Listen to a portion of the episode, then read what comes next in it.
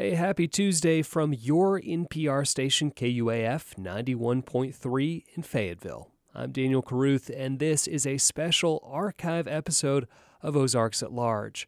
We're bringing you some of our favorite pieces from earlier this year. And to start us off, producer Matthew Moore takes us on an unusual field trip to a graveyard. Although it may not always feel this way, the internet has probably been a net gain for humanity. Some elements of the recent past are much easier to trace thanks to the work of ever expanding websites and cloud storage. I personally experienced this recently, searching for information about my maternal grandfather. He died in 1948 when my mother was just a few months old. In an effort to find more information about him, I came across findagrave.com, a website aptly named. With a few search terms, you can find data and photos of nearly every grave in the United States, posted largely by a group of volunteers.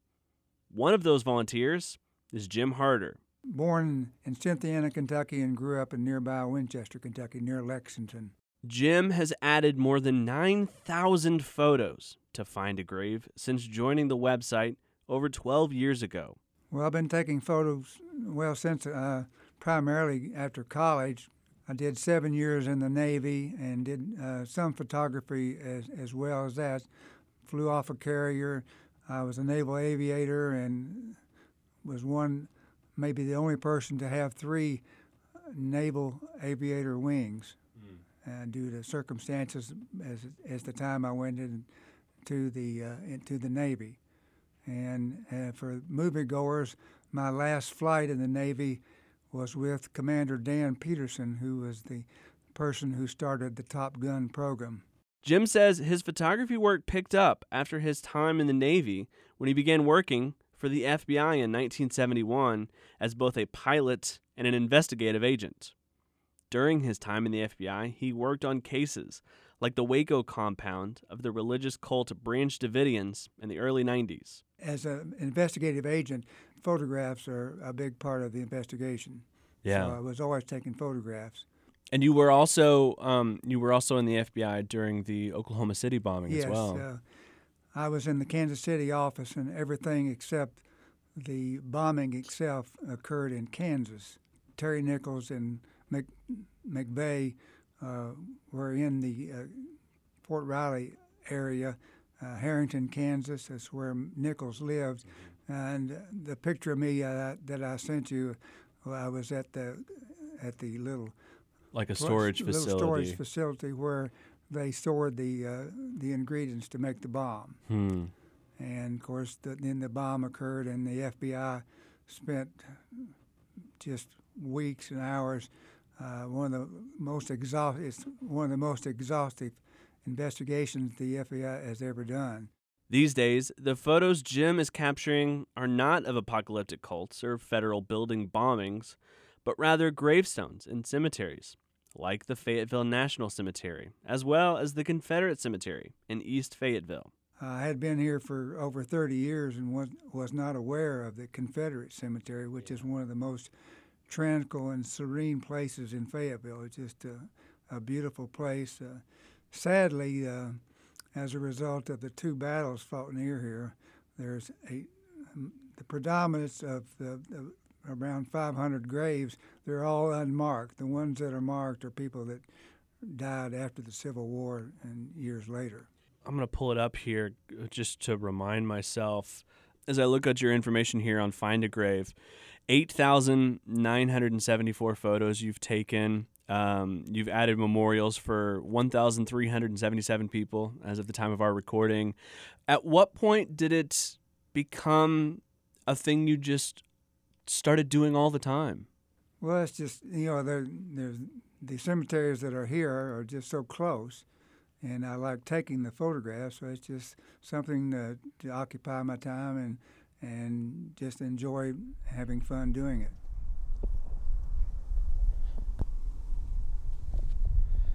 So, Jim, where are we at? We're in the Fayetteville National Cemetery. And uh, as we pulled in here this afternoon, we realized that there's actually a, a, a burial that's happening this afternoon as we showed up. Yes, you can. the uh, funeral procession just arrived, and as you can see, looking, uh, the flag in the center of the, uh, the the older section is at half mast, which is always done for the when the funeral is going to take place. Yeah. Um, let's let's just kind of walk here for a little bit, and and as you come out, um, as you're preparing to take photos, um, what's kind of your process? Do you typically, you know, do you keep up with the obituaries to see where someone's being buried? Do you just kind of regularly come out here to look?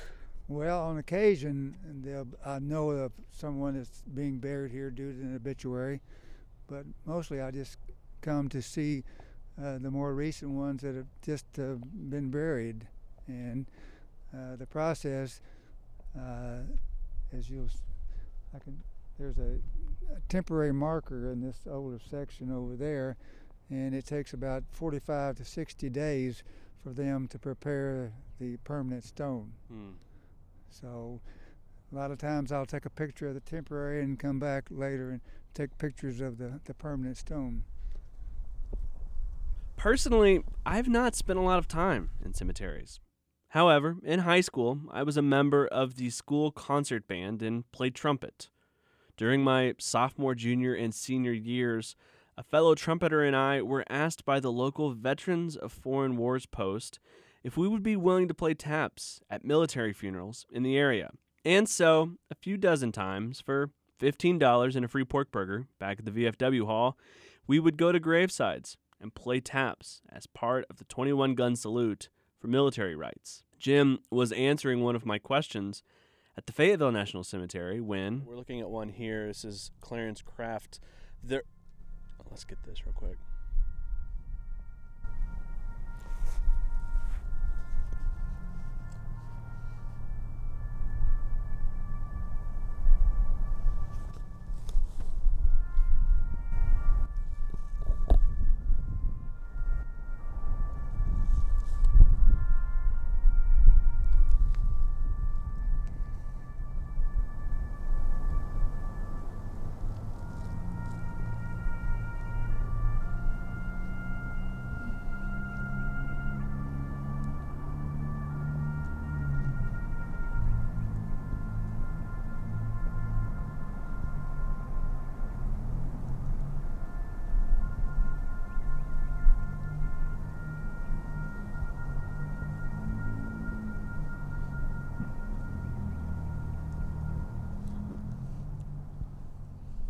Playing of taps, you can go back to talk about your playing of the taps when. You, yeah, absolutely. This yeah. stone here. Do you find it calming out here? Well, I find most of the places, as I mentioned, are uh, the ones here in Fayetteville are just really tranquil and serene places. Yeah, yeah. Just uh, like right now, the taps just played, but just the calmness and sereneness have returned. Yeah, absolutely. It's hard to say if Jim spends much time thinking about the existential element of why he does this sort of work. After his time with the FBI, Jim says he did some freelance private investigative work in Northwest Arkansas. And perhaps some of the work he does on Find a Grave scratches that itch as well. Just recently, I had a back and forth with a person who lives near Tulsa about uh, a person. There was a mistaken information about him being buried in the National Cemetery, in which uh, it was a mistaken identity, which we were able to put together and determine that that person was not buried in the National Cemetery, but was in a private cemetery in Mountain Home, and we uh, were able to identify the person who was from Rogers, uh, who was one, uh, a person that was in fact the one that was in the National Cemetery. Oh wow! So it's just you know being able to sometimes solve some mysteries about genealogy and, and locations. For Ozarks at Large, I'm Matthew Moore.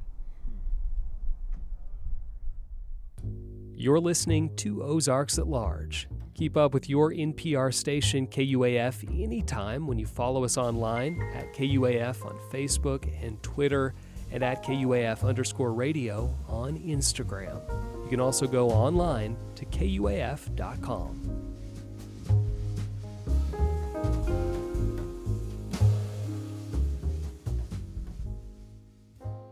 The third annual Her Set, Her Sound Festival is back June 9th and 10th at West and Watson and Prairie Street Live in Fayetteville. Her Set, Her Sound takes up space to celebrate identity and empower women and non binary DJs in our region. Guests can enjoy food trucks, vendors, and entrepreneurs, plus groovy vibes and activations to amplify her on and off the stage. Tickets and sponsorship information available at hersethersound.com. You're listening to a special archive episode of Ozarks at Large. Researchers from the University of Arkansas have been working on a neural enhanced prosthesis study to restore sense of touch for upper limb amputees. Reporters Rachel Sanchez Smith and Sophia Narani bring us this report from March. Sophie, after a conversation with some of the members of the Institute for Integrative and Innovative Research, what stuck with you after that conversation? Something that stuck with me was the real implications and the results of the work that these people are doing. This research can directly affect a participant's whole lifestyle and contributes to the knowledge behind centuries of work. And it's almost just unthinkable to really know that the end goal for these researchers, you know, that they're actively working towards is to restore full sensory feedback from these missing limbs and the fact that these researchers still have such a need for participants in this ongoing study. Yeah, it's still a real need, and that this research, as far as they've come, is still in its early stages. Every day, month, year, they're improving on an entire field that was made possible by research that was published just a few years ago. This study confirms the possibility that rings true for amputees who experience ghost or phantom limb, a phenomenon where people with amputations feel very strongly that the phantom limb is still part of the body, able to be used and felt. And Sophie, I've, i think you'd find this interesting. There's an NPR article that came out last year where a biomedical engineer said that in a study measuring how fast it takes prosthetic users to pick up things, it takes users with that restored sense of touch about half the time it takes people with prosthetics usually to pick up these objects and move them. And in some cases, the person completed a task nearly as fast as an able bodied person. Wow. We asked Tommaso Benigni, a doctoral fellow, about where their research stood. And he and Srikant Chivalli, another research assistant at the center, described the scientific and personal importance of their work. This is a new field in general. I think the first real implants or that started up was I think 2014, 2011 these papers started coming out sort of proving that hey, just because you have an amputation doesn't mean those nerves are dead that's not really that's newish information before the two after the 2000s. So we're we're learning a lot along the way, um, and that's I think something that you know we're building on work of other people, the people that did, did a lot, but there's work to be done. We're getting information that we didn't have before on how to go from you know a robotic hand that you can grab something with but you don't feel anything like that sort of basic thing that you expect you would have, and then how to kind of slowly transform that into something that feels natural, that feels like something you can actually use and go about your day, and how much of an impact that actually has on someone. Like knowing how much pressure you're putting when you're grabbing someone's hand, like that can be the difference between like holding your granddaughter and being like, and you know, feeling comfortable doing that, and being afraid you're gonna hurt her you know. So that's why this work is cool, and that's why uh, me working with participants like that is so exciting. We also talked to Dr. Ranu Jung and Dr. James Abbas from the Institute for Integrative and Innovative Research. This functional value, obviously, right? If you know hand is opening or closing and you are touching something or gripping something, but there is also what it means for us to be engaged and embedded within our environment, touch plays such an important role. So, you know, whether it is touching, you know, your loved one's face, that you're holding somebody's hand, all of that makes a difference. And especially if you, and it thinks that, you know, you might feel different uh, textures. So while we are not at the level of saying, can you touch silk or t- touch fur and be able to tell all that, but we really are people who rely on our senses and all of the senses put together, and what we feel, what we do with our hands plays a huge role in it. So it's also that emotional connection that you get with being able to touch or feel, you know. I was also curious about research participants that they've worked with in the past and what kind of impact that they had had on their careers and future work. Dr. Jung reminisced on her and Dr. Abbas's journey with prosthetics. I would say our the person who had the first implant. You know, we had read about people uh, saying that, oh yeah, we got you know because of other research studies, but this happened in front of us so the very first time when we had put an implant into somebody who had lost a limb, and when we gave him the stimulation and he he could you know first it was like it's a missing limb and then he held his wife's hand and and just that whole emotional thing for us to see his experience that is gripping Dr. Jung also described what responsibility these scientists and researchers have in using and creating these technologies. Imagine this responsibility that if we do this right, this is the reality that we are able to give back to the person. Obviously, their brain and everything is part of the picture and interpreting and perceiving, but what we are able to do to give back, that is that is such a profound opportunity and we have we have to be so thankful that we have this kind of an opportunity to actually make use of our technologies to allow a person that you know give them back that capability of being getting their reality back you know that's it's it's also a responsibility. Dr. Abbas also stressed that these patients give of themselves, their time, and the sacrifices they make not just for their own sake, but for the future of science. Their dedication and their willingness to take risks and willingness to commit to you know to the you know to a project like this and i think in several projects that i've been involved with well all of the experimental work that has ever happened in my research lab over many universities and many labs and many projects have involved experiments with people. And so we're always asking people to help us test something out that is new. And sometimes that involves somebody coming in and doing something for a couple of hours and then leaving and it's over and there's no real risk and it's you know a couple of hours of commitment.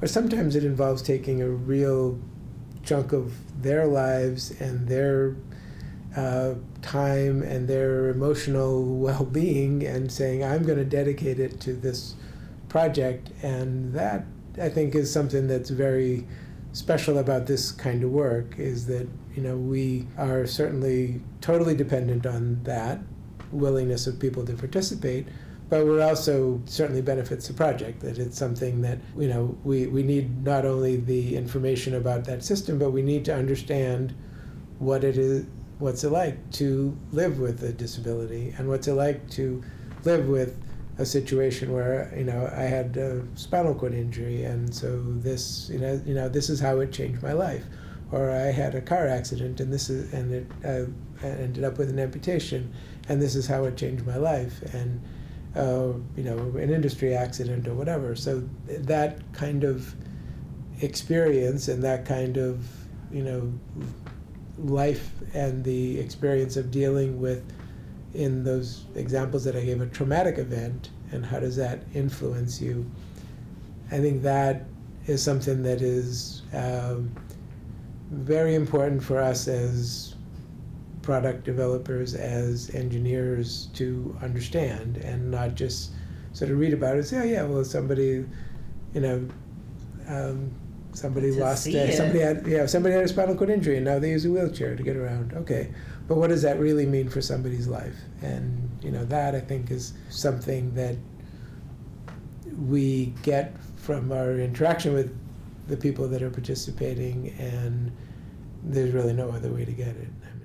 Sophie, when I think of a research study, I think of somebody going in maybe for a few hours, answering some questions, and then leaving with like a gift card or something. Not necessarily a years long study with not a well known procedure and even an experimental implant surgery. It's thinking about what people are willing to give of themselves.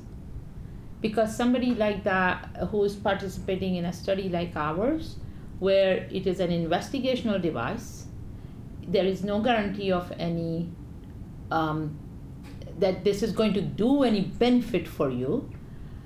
And you are willing to to really give of yourself for the betterment of the future of others. Is that is inspirational and that is also something that we have to be profoundly thankful for and just understanding that there is more to life than just even making a piece of technology or doing that, right? Think about the person who chooses to volunteer in a project like this. And what, so we are learning from them. We are learning about the graciousness of people and what they, they bring to the rest of us, oh, you know, and to the future, future generations. For Ozarks at Large, I'm Sophia Narani. And I'm Rachel Sanchez Smith. The Scott Family Amazium in Bentonville offers adventure and play every day. Families can explore more than 40 hands on interactive experiences designed to ignite curiosity and fuel creativity. The Amazium is open every day except Tuesdays. Details on hours, upcoming programs, and more at amazium.org. This is Ozarks at Large. I'm Daniel Caruth. Teeth are some of the most valuable artifacts for telling us more about our distant ancestors. Peter Ungar, Distinguished Professor of Anthropology and Director of the University of Arkansas's Environmental Dynamics Program, will lead a University of Arkansas Honors College seminar next fall titled Teeth. Ozarks at Large's Kyle Kellums asked him about the seminar and if there have been recent discoveries when it comes to researching teeth tremendously so. The, the way we use teeth to reconstruct diet in the fossil record has changed dramatically. It used to be all about the shapes and the sizes of teeth and what they can tell us about evolution. Now it's more about how we can use teeth to talk about the diets of animals alive at a moment in time in the past. In other words, um, we've shifted to something that I call food prints, which are kind of like footprints in the sand. They're traces of actual activity of animals that were alive at a given moment in time. So instead of looking at how nature has selected for sharp teeth for meat eaters or blunt teeth for plant eaters, now we're looking at things like the scratches and the pits on the teeth. We're looking at the chemistry of the teeth to tell us something about what those individuals whose teeth we hold in our hands actually ate on a daily basis. So it's a whole shift in our approach. When you talk about these scratches, you're not looking with the naked eye. No, we're looking at I've I use something called a white light confocal profiler, which is just sort of a a complex term for something that's basically looks at at, at slices uh, through uh, vertical s- slices through a tooth and uses that to reconstruct a three dimensional picture of the surface at really, really high resolutions. Can we? So is it? I'm going to really s- try to oversimplify this, but could you tell by some of this study that it was plant based or meat based? What was being eaten? You can. Um, and you can also tell whether animals ate hard foods or soft foods, whether the foods they ate um, are things like grasses and sedges or bushes and trees, things of that nature. And then we can use this knowledge that we gain to catapult to learn more about the animals themselves or, or, or the planet at that time? Diet is absolutely key to understanding the relationship between an animal and its environment. Okay, there's nothing more um, direct as far as ecology, which is the study of the relationship between animals and their environments, than diet, because it's sort of what you take into your body um, to sustain and, and grow and develop and reproduce yourself. It's that part of the environment you take in.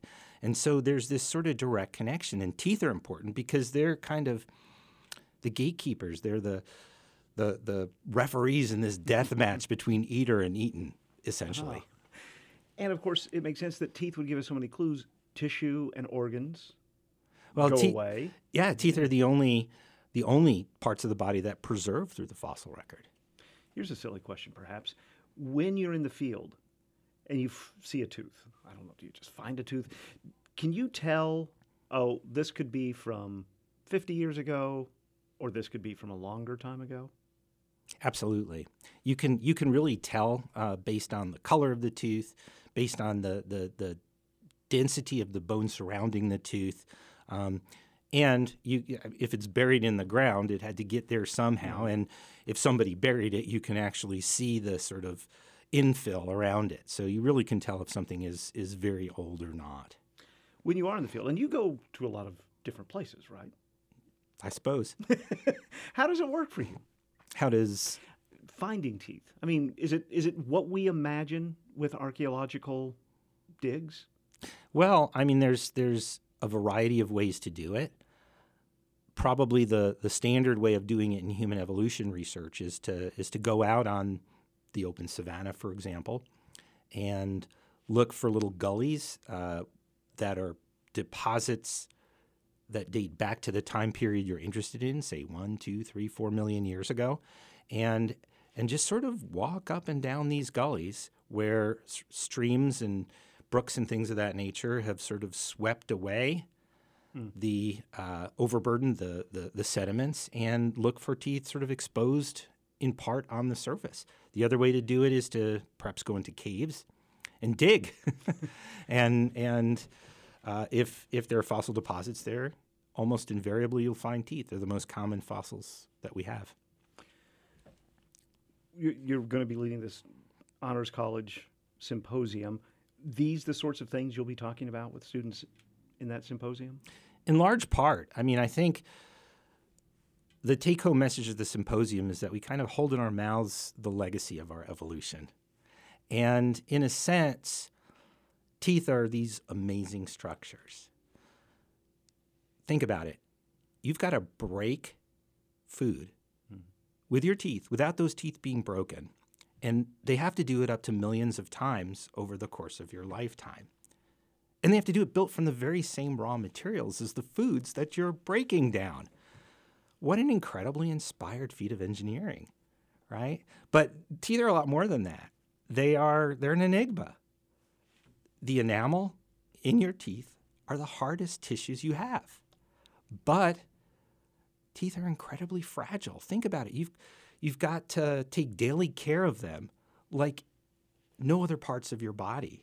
So they preserve for millions of years in the fossil record, but they can't seem to last a lifetime in your mouth. Right. So so what's the deal with that? Right? But actually this course is not just about teeth. It's about this sort of idea that they're the legacy of ever, of our evolution. The, I use teeth to tell that story of, our- of our evolution, of how a changing world made us human, how climate change triggered our evolution. And that's really what the course is about, right? Teeth in, the, in and of themselves are really cool, but they're not the story. The story is us. It's and it's so interesting that really teeth have become this uh, decoder that we understand so well in in recent times. Absolutely. And and in fact, the, the course itself starts at the beginning half a billion years ago with the very first teeth that gave our ancestors dominance over the or- organic world. And it kind of ends with uh, agriculture and and the clues that we can get out of teeth as to sort of what triggered our change from being basic hunter gatherers to to being agriculturalists and developing civilization and so on. We can read that from our teeth as well. And these are all sort of a result of climate change issues. And and I, I really get into that because, you know, climate tells us about the environment. You know, when the climates change, the environments change. And environmental change changes the foods that are available to our ancestors. And we can read that in our teeth. over these millions, billion, half a billion years, do our teeth change because conditions change, or okay? Let me let me see how I can how I can ask this. Do our behaviors that we adopt eventually lead to maybe some modifications in our teeth, or do our teeth do changing teeth mean that certain species survive and others don't? Chicken and egg question. Yeah. Um, it's probably egg. Okay. in other words, uh, or maybe it's chicken. Yeah. uh, in other words, uh, the way evolution works, as we understand it, organisms have a certain range of variation. And in one case, it's the shapes of their teeth. Those whose teeth are shaped in a way that gives them an advantage over other animals are going to outcompete, survive longer, produce more offspring than those that have teeth that aren't as well suited for the environment. So the teeth have to come b- 1st Uh, and then as the environment changes, guess what? The organism whose teeth is best suited to that new environment is going to become dominant. Is there any connection between what maybe current er, knowledge, dental knowledge, knows about our human teeth in the 21st century lends itself to what you can learn? I mean, so in other words, um, scratches that we find on teeth. Let me let me do it this way. Are there things we can learn about modern teeth that can help inform people like you who are researching ancient teeth? Absolutely, and the reverse. Okay. Um, Oh. So there are things that we can learn about from modern teeth that can help us understand the distant past, because essentially our teeth are the product of all of these evolutionary events that have happened over time. And we can basically go back and look at each of the little elements in our teeth the chemistry, the structure, uh, the shape. And they had to get that way somehow. They look different from our ancestors. And we can sort of trace back and understand how our teeth today developed and try and understand what caused those particular things to happen. On the other hand, in the opposite direction, we can use our distant past to understand what's wrong with our teeth today. Hmm. And there's a lot wrong with our teeth today. Our ancestors didn't have crooked and crowded lower teeth. Our ancestors didn't have upper front teeth that come and jut out in front of the lower front teeth. Our ancestors didn't have impacted wisdom teeth. These are all new things that afflict us in our society, but they didn't exist in the past because the environment in our mouths was different than it is today. And our teeth evolved for the environment that was in our mouths generations and generations and generations ago. So we can use that information really to, to, to help us pr- pr- in, in clinical dentistry, even. there wasn't as much sugar in diet generations and generations and generations ago. That's certainly true. And when you increase the amount of sugar that you are consuming, you change the mix of what are called acidophilic and acidophobic bacteria in your mouth. Um, bacteria that love acids and bacteria that hate acids. And those that love acids love sugars. And so there's there's this constant balance. It's called the caries balance, actually, uh, that all animals that I'm aware of have. Um, dogs and cats and horses and cows and lions and tigers and bears all have a mix of good and bad bacteria, uh, acidophilic and acidophobic bacteria. That balance gets knocked out of whack when you put too much simple sugars in there for the harmful, the acidophilic bacteria, to take over, to become dominant. All right, finally, one last possibly silly question. Do you think differently about what you eat now than when you started your professional career? I try to not to think too hard. okay. You know, I like I like pizza and ice cream and hamburgers too much. Very good. Peter, thanks so much for your time. Absolutely. Peter Ungar is Distinguished Professor of Anthropology and Director of the University of Arkansas's Environmental Dynamics Program and will lead a University of Arkansas Honors College seminar titled Teeth next fall. He spoke with Kyle Kellums in the Anthony and Susan Hoy News Studio in March. The third annual Ozark Beer Company Cardboard Regatta is June 11th at Lake Atlanta in Rogers. Teams and onlookers are invited to participate in the over the top spectacle. Prizes will be awarded. Proceeds benefit the Rogers Public Educational Foundation. OzarkBeerCompany.com slash regatta for registration, rules, and more. You're listening to a special archive episode of Ozarks at Large. I'm Daniel Caruth. Coming up, we get a lesson on the language of time from our militant grammarian, Catherine Shirlds. But first, the city of Lincoln is collaborating with the Northwest Arkansas Land Trust to perpetually protect Lincoln Lake, an ecological and recreational gym just a few miles north of the town. Ozarks at Large's Jacqueline Froelich takes us there in this report from last month.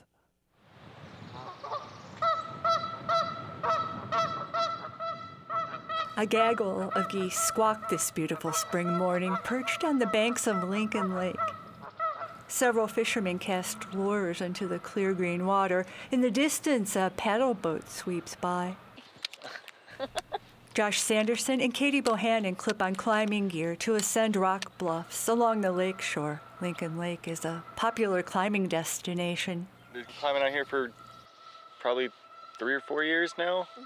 Um, it's just a really nice place to come. It's local. Only place in the area that's local you can climb outside, really. Moore's Creek, rushing beneath this low water concrete bridge, feeds the lake upstream. A 60 acre conservation easement with Northwest Arkansas Land Trust works to better protect the lake's water quality. Now, Land Trust staff and city officials are collaborating to establish a conservation easement for this 400 acre watershed. Standing on the bridge, Mayor Doug Hutchins, a native of Lincoln, says the reservoir was first impounded in 1962 for flood control. And also a water source for the city of Lincoln. The city of Lincoln, prior to that, had been on a spring south of town, so it had about a two and a half, three inch water line supplying all of Lincoln out of an open spring. That was back in the era when tapping municipal springs were an Ozarkian tradition. The reservoir no longer serves as a municipal water source. And at, at that point, uh, it started becoming more of a recreational destination. Mostly just it was everybody's private fishing hole. And then moving moving forward, I moved back uh, I'm from here, uh, grew up here. I've traveled and uh, moved my family back here to raise my kids. About 2004, we seen where the city council at that point in time was entertaining the idea of selling the lake off to private landholders. And we jumped in there and put a stop to that and got it locked in through a resolution to preserve it for a park going forward. The city park now features a hiking and cycling trail system constructed around the lake. 90 acres of water in it and uh, it's a horseshoe shape so there's a lot of real craggy shoreline it's very similar to devil's den's geography with water in it lincoln lake city park rules prohibit camping swimming open fires motorized all-terrain vehicles and boats hunting and alcohol we put together an agreement with arkansas game and fish for them to take over managing the biology of the lake and the fish habitat and also part of that deal was a cement launch ramp for the boaters. And we put together at the city, we put together this parking lot, but part of the deal was to maintain the integrity of the lake and the peacefulness of the lake. No gas motors. The mayor says it's time to place a conservation recreation easement on the park, located on the Illinois River watershed going forward as the area grows and the population density is expanding to our east at an exponential rate. We need to protect these areas.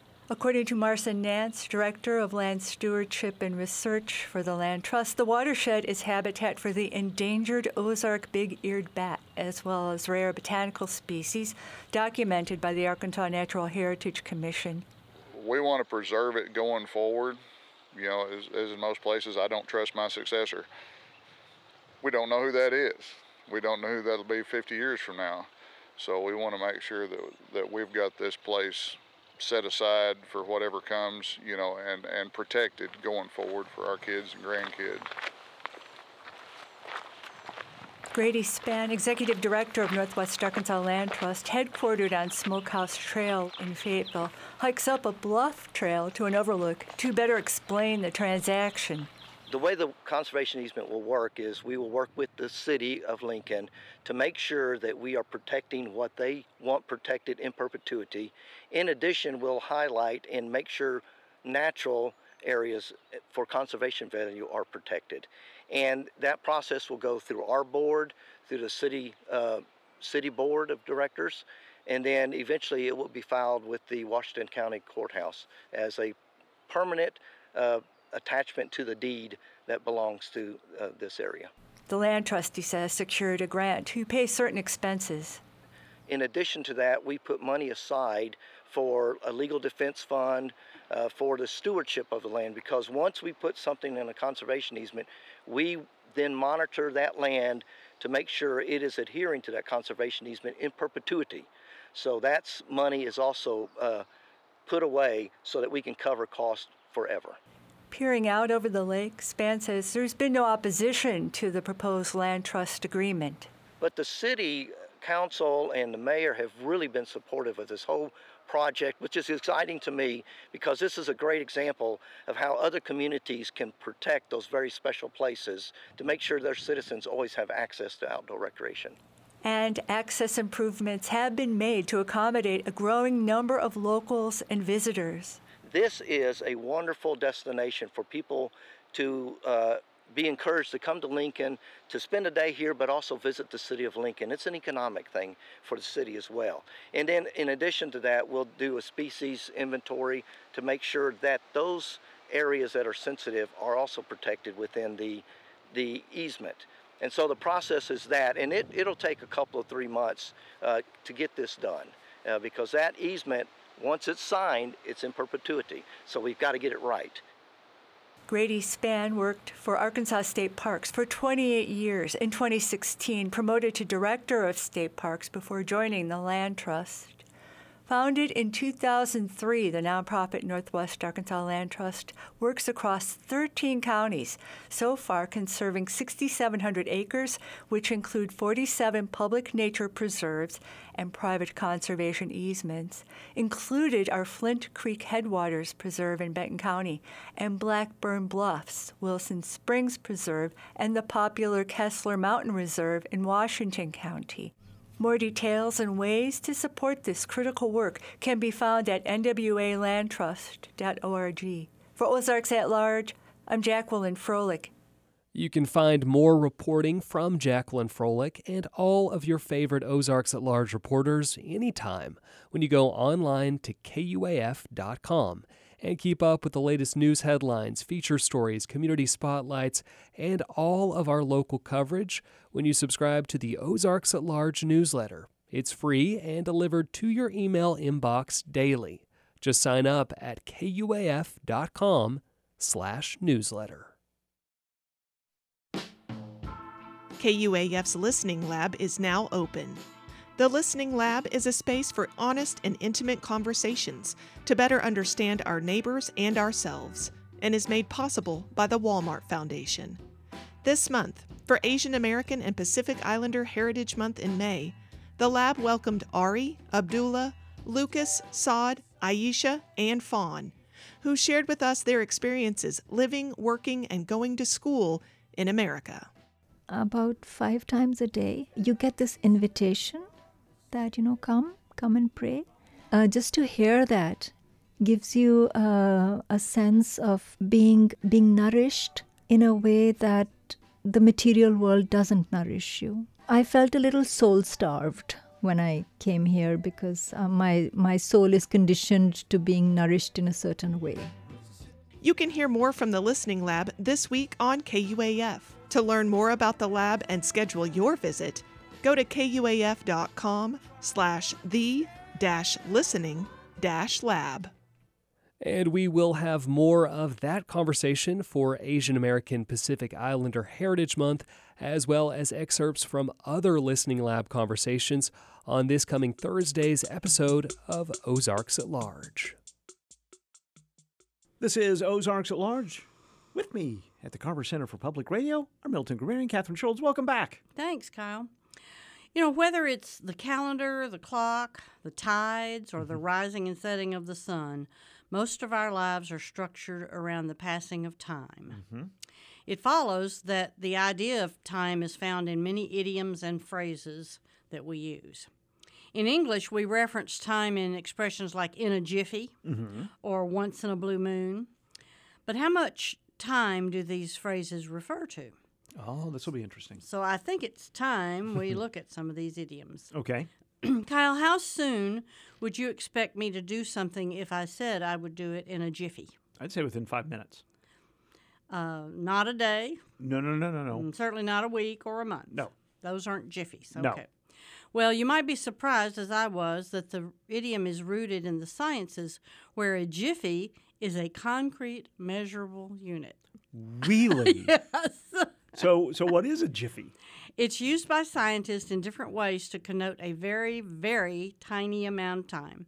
For physicists, it indicates how long it takes for light to travel one femtometer, Okay. a millionth of a millionth of a millimeter. So, when you say you're going to do something in a jiffy, you're going to be longer than a jiffy. tiny, yeah. tiny, tiny.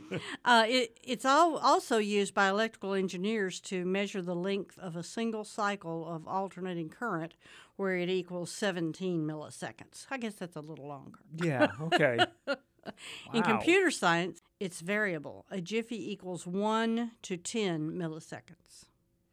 So when you say a jiffy, Yeah. yeah, Yeah. let's We're yeah. talking okay. fast. Yeah. Kyle, if I'm relieved that something happened, even if at the very last moment, how might I express that? It happened. At the eleventh hour. Mm, no, no. I mean, that's it happened late. Okay. But Oh, this uh, has happened at- in the nick yeah, of time. there you go. Okay. Yeah. The saying goes back to the 16th century England. A nick was a small notch or cut used to portray extreme precision at the time, typically on measuring sticks or in tally marks. Mm. So something happened, if something happened in the nick of time, it means it would have happened very close to the beginning. Mm. Mm. Before the 16th century, the phrase pudding time, like P U D D I N G, pudding time, was used instead of in the nick because pudding, a savory dish of meat at, at the time, Right. was the first portion served during medieval, medieval meals. When it became a sweet dessert, as we think of pudding today, the nick was introduced. So it was in the pudding of time. Wow. I'm going to try to use. I'm going to try to remember and use that this week. And so the original in the pudding time in pudding, Pudding time, means you're mhm. doing it at the beginning. Yeah. Okay. mhm, mhm. And as it was needed. Right. Yeah. Right. mhm. Right. Kyle, this next one is about the quality of time, not the length. Mhm. If you're having a really good time, what idiom might you use? I'm having a. An idiom. I'm having a blank of a time. I'm having a whale. of a Yeah. time? Okay. have you ever used that? I, I've always known what it means, but I'm not sure I've I have. it. I had an elementary school teacher who would use that. Oh. You're having a whale of a time, aren't you? so sit there and be quiet. Yeah, yeah. The origins are murky, but it's been around for a few centuries. It likely came from seafaring whalers, Oh. obviously, who began using the term to describe anything unusual or grand, referencing the lore surrounding whales. Yeah. Okay, that makes complete sense to me. I don't think I've ever used this next one, but I've heard it. In a few shakes. What does that mean? Well, I relatively quickly. Yeah. Yeah. Yeah. Just like Jiffy, it's a real unit of measurement. A shake. Yeah. In physics, you Mhm. know, that's physics for you. a shake is the unit of time used to measure the one step of a nuclear chain reaction. This equals 10 nanoseconds, which is Mhm. 10 billionths of a second. Oh my goodness. You know, physics comes Yeah, with yeah, some well, great words. right. Quark Right. and charm. What's charm? I don't know. I've Okay. heard my husband say talk about it, but I don't know what it is. if you would like to go back in time to meet someone, or maybe undo something you did that you regret, what would you like to do idiom wise? Uh, so I want to go back in time. Mhm. I want to It's turn back time. That well, turn back. The hands of time. there you go. I trying to Okay. say it's a song. Right, Isn't right, it a right. Cher song? Yeah. Yeah. Gen Z might be a little fuzzy on this one, but it refers to an analog clock. Oh, in the old movies with a where they face would- and hands. Yeah. Yeah. The pointers that move around the face of the clock are called hands. So turning back the hands of time metaphorically means to go Sure. back in time. Kyle, I don't know if you still have to do this, but didn't you used to have to get up really early to go to work? about three thirty. And what idiom might you use to express that? Uh, of- An idiom, not just Yeah, how yeah, you express it. Uh, crack of dawn. Yeah. I call it the crack of hell. Yeah, well. the 19th century uh, saying originated as the crack of the day. If Ooh, not, like that. yeah, if not at the exact moment the sun rises. The symbolism in this idiom refers to the thin line of sunlight that appears to make a bright crack in the sky as the sun appears over the horizon. If my dog could talk, I think she would call that time of day 15 minutes too late to get out of bed. Let's go for a walk before the crack of dawn. Finally, Kyle, if you're talking about something that happens really, really rarely, Mhm. what idiom might you use? Really rarely. Mhm. Once in a blue moon. There you go. Yes. You, you just you're a mind reader. I no, just can't no. believe I'm- this. There's an, a great Nanci Griffith song, Just Once in a Very Blue Moon. oh yeah. Yeah. I don't know that. Beautiful know that song. one. Yeah. Astronomers could tell you exactly how rare this is. A blue moon is a special type of full moon that happens once every two or three years when a single month has two moons. That rare second full moon is called the blue moon. Did you, know, that? I did, Mhm. and I actually organized most of an like 25 years ago. I did a Ozarks at Large. It was all sort of around Blue Moon, and of course there are people who will tell you it's something different. Oh, of course. Yes, yes. And these days there are no facts. So, That's you right. know.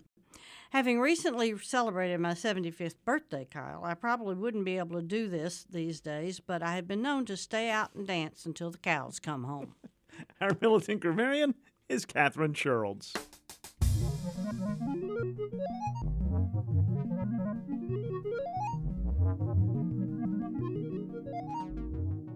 Historic Cane Hill presents Niloak and Beyond 20th Century Swirl Art Pottery, now through July 8th. This exhibition features the swirled missionware and pieces inspired by the Arkansas made Niloak pottery. The Historic Cane Hill Gallery is open Thursday through Saturday, 10 a.m. until 2 p.m., and by appointment. More at historiccanehillar.org.